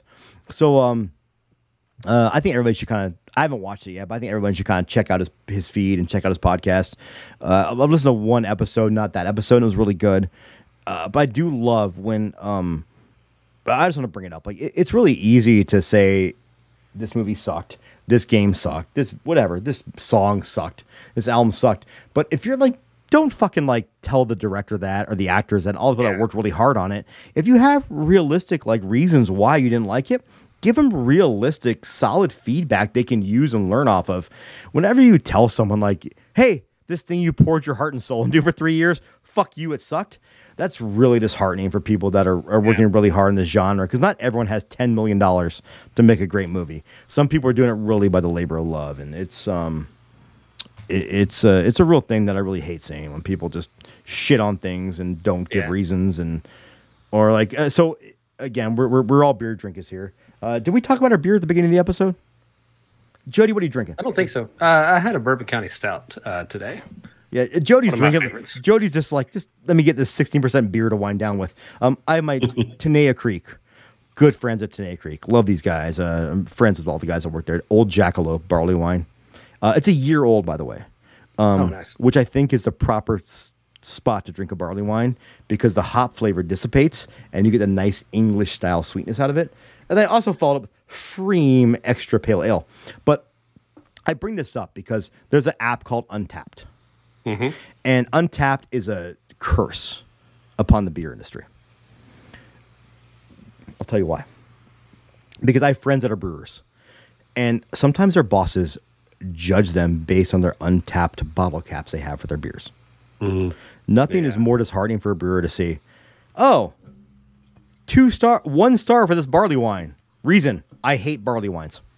Yeah, I mean that that's Yeah. not the app's fault. That's the asshole who's Yeah. using it. So what I'm saying is like if you don't like something, it's okay. Like we all have movies we don't like, movies we mm-hmm. didn't we didn't jive with, but like just don't go online and shit on the people that worked hard on it. If you have issues with it, like say why you didn't like it, and a good reason is not don't like horror movies. Well, yeah, then then fucking Right. don't. Then then then why the fuck are you judging it? I don't judge rom coms. if it makes my wife happy, it's probably a good one. It's probably a good rom com. Yeah, I, I had to quit listening to a podcast that I listened to for years because when they first started, they really seemed like they were into the movies and they go into analysis. Then they started getting more where they didn't like the stuff and they started complaining about them. And by the end, before the podcast shut down, it was just like, yeah, this movie sucks. This movie sucks. This movie- And I, I just, Yeah. I didn't have time for that negativity in my No, life. That, that's why I definitely don't want to listen to or our podcast to ever become. I mean, there have been Tales from the Crypt episodes we haven't liked, but I think there's enough we do like, except for Jason. Jason hates Tales from the Crypt. No, no, But- yeah. The series. but I think we balance it out, and we we always try to be. Mm-hmm. And even when I don't like something, I try to push the positives. Like I didn't like this, but here's what I actually really did like about it. And and I, I can't tell you, man, how many times I watched a movie and be like, yeah, I didn't like this, but I'll look at the cast and crew, but like, I but you know, I didn't like this, but I'm really excited to see what the director does next. Yeah. But I think Well, they have a really good knack for it. Hey, even Halloween ends. There were scenes I enjoyed. I, uh, I, bu- I bought I bought the novelization. I can't wait to read it. Oh boy.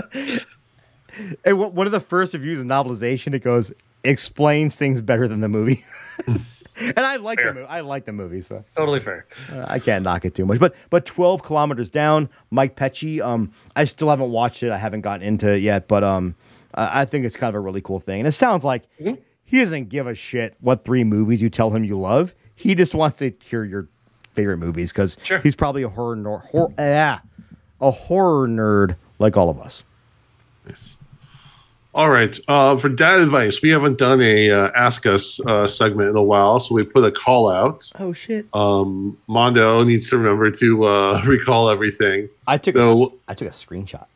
Ooh, we did get one on Twitter, um, and I can't find the tweet, so I'm going to paraphrase it. Damn it! We need to, So- we, we need to know the user to give them credit because um, uh, I'm just gonna say like all you people that like the 130 people that saw our Instagram post and uh, the 127 of you that didn't respond. I'm disappointed in all of you. I'm not mad. I'm just disappointed.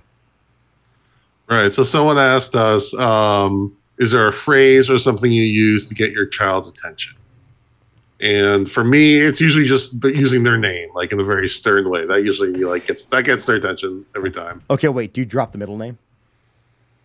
Um, only if I'm really really mad. Okay. Do, do your kids know that? Do they know like when the middle name comes out, like they better respect what's happening? I think it's more just the recognition of their name with the tone of my voice. Oh, okay. Because I feel like Jody has so many kids, like he just can't remember the name sometimes. He's like, "Hey, you." No, Hey, I- number I- twelve, come here. No, def- definitely by the time you get a full name, even without the middle name, just throwing the last name in there already is weird. You know, there's there's already something about that. yeah. But yeah, I have no good answer. My child's an adult. I have no good answers right now. uh, my, my, my child came over last night, which is, you know, like it's cool because like I love the fact my daughter moved out and still wants to come home and hang out. And uh, Yeah. so when she came over, I was finishing Terminator 2 Judgment Day because I bought I bought As you the, do. I bought the UHD. Fucking goddamn it, that movie's fucking great. Fucking great, and and no one can argue that. Then we watched the Evil Dead remake. God damn, that movie is great too. Yes. I Yeah. would actually say. So the unrated version is five minutes longer. Yeah. Mhm. That's the one I have. They do a weird after credit scene I do not like.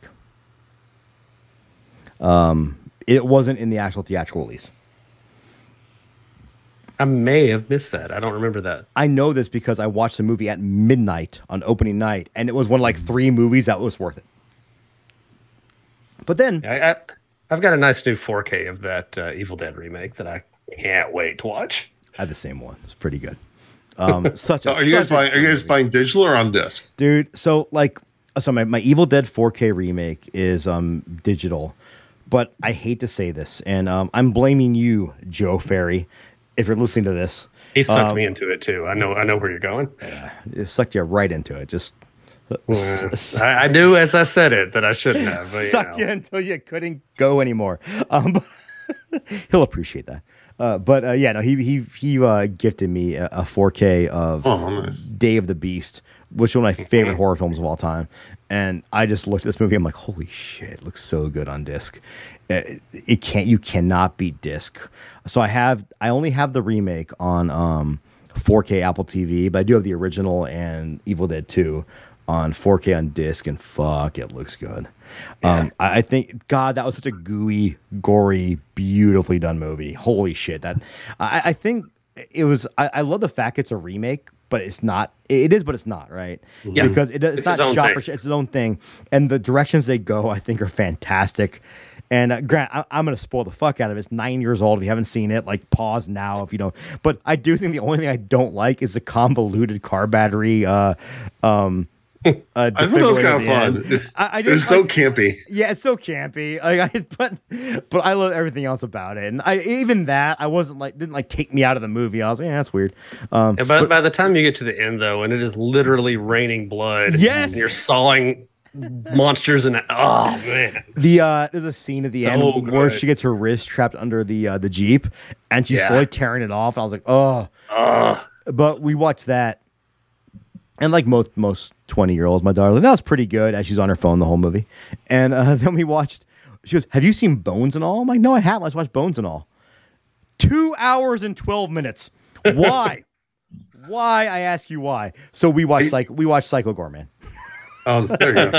and I and I, I told her I was like, you know, you know, I, uh, I talked to the director, right? He's on, he's on a podcast, so I got to ask. All, I got to ask, act Yeah. all cool. I didn't like Oh, uh, fanboy out about that or anything. Uh, real quick, our question about uh, phrases we use to let the kids know we mean business that came from our good friend Julie. Okay, thank you. Thank you, Julie. for- yeah, Uh, My daughter just kind of knew when she was at home. Like if I went, I was actually really upset. yes, I don't yell. I, I've al- I'm always a big believer in. And granted, like I always say this when I say things I don't believe when it comes to parenting. My experience is different than everybody else's, right? All of our experiences are different. So don't Yeah. think that like if you yell because you have a million children and it's difficult, I don't think any less of you. Like it's just different situations. she just kind of knew. Like when I put my hand on my head, I went. "Ugh," that was actually really upset about something right, right, because I was thinking, how do I handle this without raising my voice? sure. All right. What else we got, Manda? All right. Uh, now I forgot. Pull the screen- screenshot up here. Um. All right. So um, all three uh, really good. Uh. So uh, I don't think we've actually ever answered this question. As long as we've been a podcast, no one has asked, "What's our favorite horror movie ever?" That comes from Raw Head and Bloody Bone XX off of uh, Instagram. So, Jason, what's your if you had to pick one horror movie like right now? If I said, Jason, we're gonna watch your favorite horror movie right now. What is it gonna be? And it's okay if his answer changes two weeks from now, but like right now, if you It's to pick really hard to pick one. no, But- what I'm saying is right now, in your current mood, with me and Jody right here by your side, possibly holding hands, possibly masturbating, what movie are we watching? Well, see, that's the so that's the movie I'm in the mood for. But I take this as It's like Frankenhooker. Just kidding. no. My go-to my go-to answer is Sleepaway Camp. I just Okay. fucking love that movie. Yeah. I just I know there's Totally fair. It's Hey man, like I, I see all the time. There's movies that are great and movies that I love, and they don't always coincide. Like, Yeah, yeah. Like if I had to do like a top five, I'd throw in The Exorcist Uh, and no, no, Psycho no, no, no, and all no. those. I know. I'm Eh. no. I'm just saying. Doing but my number one is Sleepaway Camp. I Yeah. love it, absolutely love So, it. J- Jace, before we move on, have you seen the sequels? Yeah, and some people like the sequels more. I don't quite get that. I get. I mean, I get it, but to I me, don't. I, I won't say I like them more, but man, I love Sleepaway Camp too. It's fun as so- hell. It's they're, such they're fun. movie. They're totally fun, but they don't. But they're too self-aware. Where the first Yeah. one is like, I, I think I counted it so- one time though. I think Sleepaway Camp 2 may have the highest body count of any movie I've ever seen. Like they kill everybody in that movie, and that's Yeah. part of the fun. I think what I love about Sleepaway Camp One, it's so absurdist. Mhm. Like they make so many bizarre decisions in that movie, and I think the other ones are just trying to reach that level of absurd, It- or camp or comedy. but it has that. It's it has such charm charm to it too. Yeah. Like, it's so charmed. like and, and i think it's funny because uh, they got away with this a lot in that era and that they're not showing you like what a real summer camp was like they're showing No. you what you think it should be like based on tv Actually, shown. Yeah. I, I actually I disagree. I think this is might be the closest depiction Really? as far as a regular summer. did As you far as have the a regular regular murder at the- your summer camp no, the regular things that are happening at the summer camp. I could I could go on and on as I did on the uh, plug it up with Caitlin about how this is like actually a pretty good de- depiction of what summer camp Oh, is like yeah. outside Yeah. of the murder. uh, You, you know, I, I, the, the summer camp movie that scratches that itch for me, as far as like feeling like summer camp, is uh, The Burning. I love The Burning. I love The Burning. Feels it feels like Meatballs meets Mm-hmm. Friday the Thirteenth. Like it's summer campy in a really Oh. fun way. And Jody, I just saw today actually, Felissa Rose posted that they're having a 40th anniversary screening somewhere in Tennessee in January. oh real fast uh, have to look jason that up. jason the entire sleepaway camp cast is going to be in vegas at um days of the dead Ooh, that's tempting. When is that? Uh, it's in February. I got a couch for you, brother. You need a couch. That's. I mean, I, I've already. I met Foster Rose a handful of times already, but But the entire fucking cast, I plus, know. plus like the entire Hellraiser cast is going to be there too. Plus Mm. Heather Langenkamp, plus the cast of Terrifier too. No. Oh man. All right, let- let's move on to someone Uh, else's answer. wait, wait, wait, Jason, real fast. I have one question for you though. Is that you it related to that? Did you watch it when you were younger, or did you watch it when you were older? And Yeah. So again, I think this is half of it is just Yeah. uh, the experience of the first time I watched. I watched it in like '96 or '97. okay. hmm So I remember because I went through my whole like Scream awakening you know, into Yep. horror movies. I basically just went to the V the you know my local blockbuster and just looked at the most interesting covers I could find in the horror, and that was one of them. But there was a night where like I locked myself out of my car. My dad had to come get me. I was in a really bad mood. And I just saw, I just decided to go rent the movie and I picked it up and I'd never heard of it, knew nothing. It was as cold as you could get going to a movie other than the cover That's cool. and I was just blown the fuck away. And this again, ninety late nineties, no one was talking about this movie. Yeah. Well, I still tell people like one of the reasons why I don't watch trailers, um, is because I want to be just excited by the movie. I don't want to be expecting a part. But now I've realized I can watch trailers. My memory is so shit. I'll just forget them. but uh, but I do think though, like that does have an effect sometimes. Like, um, I, I'm really interested in 15, 20 years from now, like what our kids call their favorite horror movie. If they have yeah. nostalgia for these old movies or not, because it's a much different era. Where like, uh, my daughter watched Barbarian, by the way. Ooh, Uh-huh. And uh, and she's like, "What's it about?" I'm like, "I'm not gonna tell you. You gotta watch it." And she goes, Yeah. And then she comes over. She goes, "I watched that movie with the mom with the mother in the basement." I'm like, "What fucking movie are you talking about?" And she was, what, "Oh," what does Caitlin call it? The gritty titty? and it was Barbarian. I said, "Was it good?" She goes, "It's like one of my favorite movies." I'm like, "Fuck Yeah. good, Don't you good, love that moment? good parenting right here." Don't you love introducing your kids to a movie and they say it's their favorite? We just finished watching through all of the Child's Play movies with my kids, awesome. and then I asked them to rank them. My daughter's favorite was uh, Cult of Chucky, which is Dude. really underrated. I think No, Cult is really good. I think Cult and Curse both had that so much. They're so fun. yeah, and again, talking to a guy, one of my favorite horror movies is Jason 10. So like, Yeah. um, I think it was so much fun that I really enjoyed both of those. yeah. I my love that son's humor. favorite. My f- son's favorite was Bride of Chucky. Nice. I mean, Completely different. Let's be honest, that was Jennifer. Um, hmm, I know Uh, why. I know why that was his favorite. And I, my other son, I think his favorite, he liked the silly ones too. So I think it might have been Bride for him too. Like, Mm. I mean, it may just be Jennifer Tilly. Interesting that. Uh, okay, okay, Jason. Uh, interesting that both of them were. Hmm, it is great. But uh, are, are- what's your favorite movie, horror movie of all time, Jody? Pick one. Uh, if I had to pick just one, I'm going to go with Evil Dead 2. Nice. Uh, it, it, the first DVD I ever bought was Army of Darkness.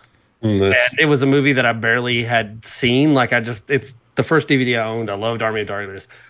But then going back and checking out Evil Dead 2, it, it was everything. It's still everything that I want in a horror It movie. filled It's in those like- funny. yeah. it's bloody as hell it's scary and scenes like I, I love it so much it's the first movie when i when i started watching horror movies with my daughter that was one of the first ones we watched uh, was evil dead 2 That's because uh, it's the one i wanted to share with her and she immediately was like i want uh, the little magnifying glass necklace that linda has and we got it for her for christmas that year like i just That's I good. love that movie it's so good I, I always have a alternate universe kind of thought that um thing Mhm. is Bruce Campbell's hand.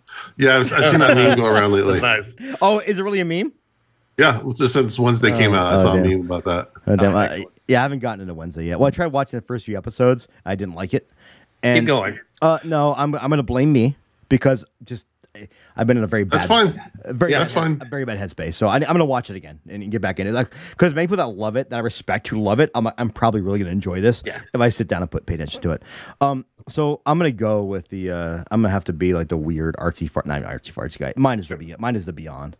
Uh, Lucio Yeah. Fulci is the Beyond, and um, it's just one of those movies. I remember I. I so my first experience with this was uh, a band called Necrophagia released a VHS um, called um, I don't think it was called Through the Eyes of the Dead. I don't remember. It was the first I did, and they did these really fucked up horror shorts, all directed by Jim Jim uh, Van Bebber. If you know who he is, if you haven't, you guys might like his shorts. Might be worth checking out. Um, Jody, I have uh, I have My Sweet Satan on my Plex server. Oh, was that? I've seen that. I've seen that listening Plex So I was curious about it. It's it's interesting. Like I don't think it's for everybody, but it's definitely like DIY filmmaking in the '90s. Sure. But the um the Necrophagia DVD was like a series of music videos, many directed by Jim Van Bebber, but one was these scenes of just like this horror film. I'm like, what the fuck is this? I never really, I always kind of wanted to seek it out. But then um, I was actually in uh, the Quad Cities in Illinois visiting my friend in 2001, right after graduate high school, because he's a foster kid, got shipped away. And my, my best, my, my buddy Nate, Nate, you're probably not listening, but I love you. And uh, one of my best friends in this world. And I picked it out of a bargain bin at Best Buy because it was called, in America, it was released as Seven Doors of Death. And it was in the five dollar dollar bin at Best Buy. I didn't even know what it was. I just saw the back of it and thought I recognized some of the images. So I threw it on. I was like, "Holy shit! This is like the image of that music video I saw." So when I came back to, I got back to Las Vegas, I saw it out and I bought the, the collector's edition tin. And I still have that. And I watched the movie and just fell in love with it. I, that was my that was what made me fall in love with Lucio Fulci. And then I went all out because I just love his filmmaking. I love his visual style. And it's funny because Joe Bob was doing an auction. I told Jody that I bid on the uh, Zombie 2 uh, DVD. He goes, I know that's one you because I love Fabio Frizzi. I love the music in those. Everything about the Beyond just does it for me. Like I, the, the music, the cinematography, the convoluted storyline. I love it. Like I love, like I hate to say this, that I love like filling in the gaps when the logic doesn't Yeah. make sense. I love, and also when you watch it a million times like I have, and you see the quirky little things they did for fun. Uh, there's a sign that says "Do not entry," and then Yeah. um, the the main actor, uh, Catriona MacColl. I can't remember the main actress, but she, but the uh, the main actor. Uh, I can't remember his fucking name right now, but he's he's loading his gun by putting the bullets down the barrel, and she Right. looks at him like, "What the time fuck I are you doing?" I told you about that, yeah. Yeah. And I I absolutely love everything about that movie, and I also think like as a horror film I think sometimes when you don't have those pieces given to you, it makes it that much more horrifying Mm-hmm. because your brain has to fill that in. And then the last scene in that movie with them realizing they're in hell, I think is Yeah. just like one of the best shots and scenes in horror history. And I'm okay. People think I'm wrong, but like, I, I- truly think like whenever anyone asks my favorite horror film, I always my, my brain goes to Texas Chainsaw Massacre, which I love, Nightmare on Elm Street, which I love. All these films I adore, but I always fall back onto if you had to say like right now you have to watch one horror film for the rest of your life, it'd be The Beyond. Yeah. And I have a tattoo of The Beyond on my thigh, which I'm not going to show on camera, but I might put I might put in the Patreon account. All right, what's next? Uh, next is what horror films are you looking forward to in 2023? And I'm just going to start off with this one and say I don't know. I honestly don't. and that I don't keep up that far ahead because my brain doesn't work that way. Like I'll forget. Yeah. So I don't have anything So- really I'm looking forward to. I'm sure there's some great stuff coming. Oh, the mean one. I'm excited for that to get a wider release. Yep. Yeah. The- yeah, that just came out. Uh, I googled it real quick to refresh myself. Um, Scream Six. I Yep. I kind of go back and forth on whether I like the last one or not. I liked it. I like parts of it, but I was I think I think now I'm a little more disappointed. But I'm interested to see what they do in the new setting. I, I Try to haven't. make something a little fresh. I mean, I haven't seen. Ghostface takes Manhattan. Sounds good to me. Like I'm into that. Well, Yeah. uh, well, they showed a cool like promo image with a bunch of like Mm-hmm. i- the Jason takes Manhattan mask that someone Yeah, had, yeah. and I think it's cool because, granted, I am I'm gonna be honest with you, I haven't seen any Scream movie since the wa- the last one that came out before this new one came out. yeah. Um, it's been a long fucking time. I should probably revisit them. But when you kind of do that, I feel like you're trying to be a little bit self-referential, tongue in cheek, and Mm-hmm. uh, that makes me happy. So Yeah. yeah. I, Um, I looked it up too. Uh, Megan. I am Mhm. so friggin' excited for that one. That Megan with the With a three, three? for the eight. Yeah, it's from the people who made uh, um, Malevolent. Invisible or the idiot malignant. Malignant. Thank you. Malignant was awesome. Yes, from the people who made Malignant, and it looks just as bad shit as Malignant. yeah. Um, yeah, I liked as well. I'm really curious about this Renfield movie. Uh huh. with Nick Cage Oh! as Dracula, Nicholas Hoult as Renfield. I remember that. It I- looked I- ridiculous. I love. I love ridiculous. Did, did you guys watch the unbearable weight of massive talent? I, I really want to. It's on my it's, list for a it's while. so fucking good. It is. It is Nicolas Cage just like I'm sure they just didn't tell him it was a movie he was filming. Yeah. Yeah. and then, of course, since we've talked about it a bunch tonight, there's the new Evil Dead movie. Evil Dead Evil Rise Rises. this year. Yeah. I'm very curious about that one. Too. Yeah, me I've too. heard it's going to be very bloody too. From uh, Bruce Campbell has said something Mhm. about it. Uh, Yeah. Knock at the Cabin, which is Oh, uh, the the cabin the- adaptation of Cabin Into the World. I So love the book. excited for that. I love the book. I hate the name, but I loved the trailer. Yeah, trailer was out good. Trailer Yeah. for that was good. When Winnie when, the Pooh. when they when, well they told in, in that trailer when she goes, "Are you sad?" He goes, and Dave Bautista goes, "I'm sad for what I have to do." I was like, "Ooh." Yeah, you And don't he- want David Bautista to say that around you. Nah. He was an okay wrestler. He was all right. Yeah, but he seems like a, a dude that could do some damage if he wanted to. There was a great um uh, wrestling match where he wore all blue, and the crowd started chanting "Blue Tista" at him, and he almost lost his shit in the match. He's trying to he's trying not to laugh. He's like a cool dude. Yeah, he actually Winnie he, he got he got shit on because he came back in a time when when everyone wanted uh, Bryan Danielson to be the champion. So he got shit on by the crowd, but he just embraced it and like made the best out of the character. But I think it's actually interesting that like he's one of the few wrestlers that more people recognize him from movies and wrestling. Whereas everyone knows The Rock was a wrestler, a lot of people don't know Dave Bautista was. And I think Sure. it's actually interesting because it shows that a lot of those people can really branch out and do more things as opposed to just a WWE bullshit, which I love. No, I don't love WWE, but I love wrestling. All right, what's next? Winnie the Pooh, Blood and Honey comes out. Oh yeah. I, I, I at least have to see it. It looks like it could be fun. You know what? I hope, I hope it's as fun as it could be. When I read the concept of it, I was like, "This is terrible." I watch a trailer. I'm like, "Oh, they're trying." Yeah, yeah. The more the more I see about it, the more I, I'm hopeful. yeah, same here. Definitely. Anything else for 2023? Oh, and VHS uh, ninety or eighty five is coming out. I, I kind of wish they they cool a little bit because they've been um, pushing Yeah, rushing the- these well, things. But the people on this one, you get David Bruckner in this one. Okay. Is Well, doing one of the David. segments. You got? I thought, didn't you get David Bruckner in '99 as well? Was he? I don't I remember. don't know. Scott Derrickson's doing a segment in eighty five. Um, the one thing I'll say, even though I didn't like most of '99, you still get give filmmakers a platform to kind of go batshit crazy. If it doesn't Yeah. work, it doesn't work. But I will say that when Uh, Bruckner was in uh, ninety four. He '94 was the better of the two. was he the Raatma? No, it No. wasn't Raatma. Oh, damn. I have to look it up. Um, but, but what we'll say is like I think '99 is worth like I, I think Give it a viral is was worse. Yeah, I think viral was worse than ninety nine. viral Yeah, is yeah, probably the yeah. worst. Yeah. Yeah, But but again though, like but even I'm, that wasn't a terrible time. No. Like I, I'm watching a horror movie. I'm probably happy. I'm in a th- I'm in a, I'm a sucker for anthologies, and if you if you can give me two good segments, and plus in '99 the last segment I thought was the best and, and very well done. Yeah, I like that. I like that a lot. Yeah. Oh, and the second segment with the fucking sorority and the goddamn spiders, you know those are real spiders, right? They used real fucking spiders, the live spiders. Yeah, I'm like, what the fuck? All right. Uh, was there one more question? What is your favorite Christmas horror movie? And can I go first? I think we did we cover this last week. It doesn't matter. We're gonna do it again. I think Oh, we talked about can we- Killer can we expand to Killer favorite Santa Christmas movie? let's do let's do favorite okay how about this let's do this change the question and oh this is also from our good friend um our good friend sorry the last question we're looking forward to that was from our good friend um caitlin at plug it up pod. Uh caitlin we all love you.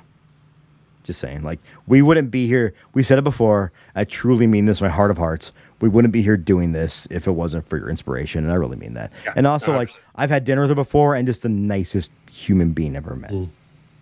So last question was from what is your favorite Christmas horror movie from Melanie underscore Saint dot George, and yeah, we can expand that to what's just your. Let's go to what are your are the, I know like I have certain things that I watch every Christmas. What is it for you guys? And I'll, I'll go first. Um, Santa's Slay, my favorite Christmas film of all time. We always watch Scrooged. Yeah. Because how That's can you go stuff. wrong with, with with Bill Murray and Scrooge? And we always find at some point between now and Christmas, we'll definitely watch a Christmas story. Although, have you tried to watch those new ones they made? I haven't. Fucking I haven't heard good things. fucking horrific. We sat through like 15 minutes of one and we're like, fuck this. Um, I also really love um TV shows that do Christmas episodes. The Bob's Burgers Christmas episode. God damn it, dude. Like I did not expect to be crying from a Bob, from a Fox TV show. But it's so. Have you watched it, Jody? I haven't yet. I'm, oh, I'm waiting. Dude, it. it is. Yeah, is amazing. I know, I know what it's going to do to me. I'm prepared for it. Oh yeah, get get the tissues ready, and not in that yeah. way. All right, so Christmas stuff I love. I love watching Krampus every year. Mm. Uh, that, that's a must watch. Uh, yeah, it's so good. Uh, Silent Night, Dead, or Silent Night, Deadly Night. Yeah. Am I saying? That's, I suddenly had a weird moment there. Uh, Have you Yeah. seen the remake they did several years? Yeah, years it's back? not bad. It's very Silent good. Night? Yeah, it's decent. It's not bad. Yeah. Um, I love Don't Open Till Christmas. I'm glad I got to watch that this weekend. It's one of my favorites. Santa's getting killed. It's so sleazy. It's, It's a trash. a movie. sleazy Euro trash, and it's fun though. It's fun as all hell. Yeah. So I, I love all the. I love Black Christmas. Actually, all versions of Black Christmas I Yeah. like in some way, but the original, original's the best. I do like the first remake too a lot. It's just like a gorier version of the original. Really. The newest one is all right. I, I like it for what it is. I just wish it wasn't called Black Christmas. I haven't seen the So two. I'll new- go there. I haven't seen the two newest ones, and uh, I do respect the newest one was like a straight feminist horror film. Sure. Um, yeah. No, I, I appreciate what it's doing. Yes, and I, I love what it's doing, but I have not watched it yet. But um, um, no, I heard a lot of people saying this is a good film. Why make it a remake? Why not make it its own thing? Yeah, 100%. And Gremlins. I, I have to watch Oh, Gremlins sometime around Christmas. So between Gremlins one and two, what's your favorite Gremlin? Oh, gosh. Uh, Spider. Yeah, okay. Spider Gremlin. Yeah. No, Spider or like just the gremlin because it's so crazy. Fuck that! I like the Gremlin with the pipe, the the, the talk show host. The smart smart gremlin. Yeah, he's smart. Yeah. Gremlin, yeah, that's Yeah. my thing. Yeah, I've got I've got the figures of both No- that no and one's going with Lady Gremlin are some of Gremlin? my favorites. And Lady the- Gremlin, yeah, you, you know. you watch that at the right age. I would uh, I I would and Lady entertain Gremlin's the gonna haunt you idea. for the rest of your life. I mean, it, I mean, it's no like Tia Carrere as a singer of Crucial Taunt, but it's yeah, yeah. Uh, Jason. Jason. Um, yeah, I mean all the ones that we mentioned: Gremlins, Silent Night, Deadly Night. I, I, I actually really do like the Black uh, Christmas remake, but I'm also I'm a sucker for like the really um, traditional ones, like It's a Wonderful Life. If that Yeah. if I if that co- comes up on TV, I'm just sitting watching the rest. oh, dude, yeah. a, a Charlie Brown Christmas. I watch every. Charlie year. Brown. Yeah. and oh, you know, um, you know the one that gets me like in the uh, in the emotions strongly every year, the Garfield Christmas special. Like if you have not watched that in a while, that is an emotional movie about like a grandma who's lost her husband and connecting with her life. Seriously, I'm, You know, I'm not I, I'm, I'm laughing at it, but I kind of love that they kind of hid those things inside of children's shows because that's real life, right? That's how you learn Yeah. how to deal with real life. yeah, it's it's about family and um, emotions and all kinds of good stuff. I'm also a sucker for um, Miracle on 34th Street. It's Okay. just it's so wholesome. It just makes you feel good. And sometimes you know you just want to feel feel that warmth. Um, uh, Jason, I, I mean this in a please. I'm, I'm kind of drunk, so it's going to come off like I'm not being sincere, but I'm dead. I'm sincere about this. Are there any Hanukkah movies that you really enjoy? No, Okay. No, I respect I mean-. I, I was thinking about you today because I had to stop at Target on my lunch break. And I'm like, you have all this Christmas stuff, and you have like one small end cap of Hanukkah shit. I'm like, that's kind of fucked up. Hanukkah's a big holiday, man. Yes and no. I, I I'll go. Off, I can go off on a tangent about that, but I'm not. But um, I respect that. Uh, it's fine. I mean, no, there aren't really any good holidays. I know there's a couple schlocky Hanukkah I, kind I, of hoary stuff, but I've- they're not not good. I've Eight Crazy Nights. uh, Adam Nah, I like Eight Crazy Nights. Yeah. I have a movie. on- I have a movie on my Plex server um, with. Oh god, I shouldn't say that. that's that's illegal. But um, it's, it's with Sid Haig called Hanukkah. Yeah, I, I think Yeah. it was the last movie he did, and I haven't watched it yet. But I assume it's not going to be like. no, I think I watched the trailer. I was like, I don't want to. I don't want Yeah, to. I get it. Oh. I get it. You, you, you know some others that I totally forgot about. Uh, National Lampoon's Christmas Vacation. Yes. Did you like the new Vacation movie with Ed Helms?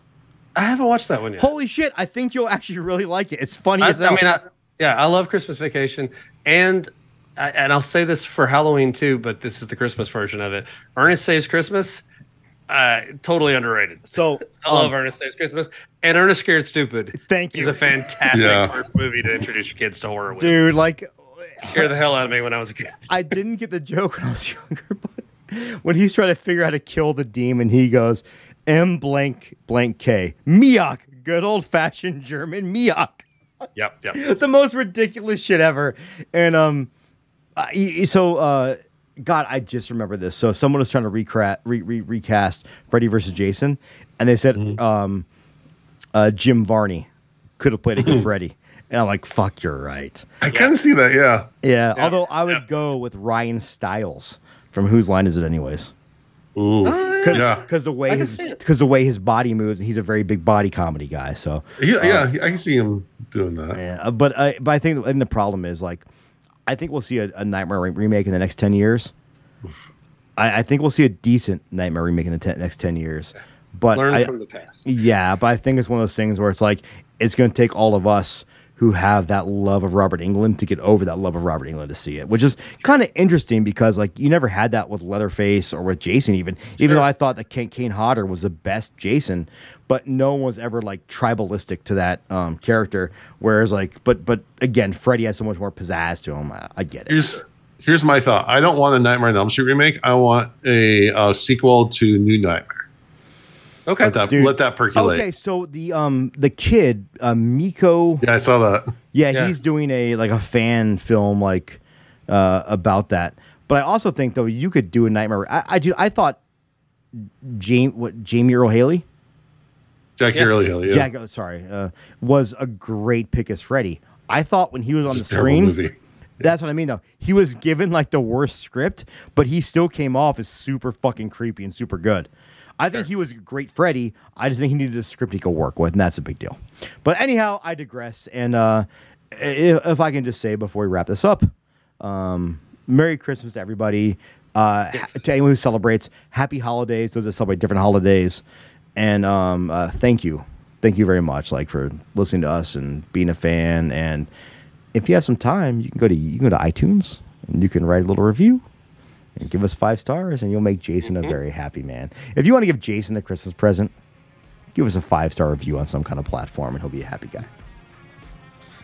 All right. And and uh, uh, thank you, gentlemen, for uh, being the best co-host a guy could ask for. oh, thank you, Mono. You're you're a swell guy. I truly mean that. Now, with that being said, what did you name your penis? All right. Well, that wraps up Hold on a another second. episode. It's, like- it's not Kane, is it? I'm just ma- I'm just making sure. Next week, we will be reviewing Cabinet of Curiosities, Episode 3, The Outside. We appreciate everyone for listening. We'd really appreciate it if you'll give us a rating review on iTunes, a rating on Spotify. Check out our Patreon for bonus content. Also, check out our YouTube for videos of these podcasts. And with that, we thank you for listening to Dads from the Crypt. Love you guys, and goodbye. Follow Dads from the Crypt on Facebook, Twitter, and Instagram, or I will follow you to the grave. no, seriously, you really should watch. But be careful what you ask for. You may get it.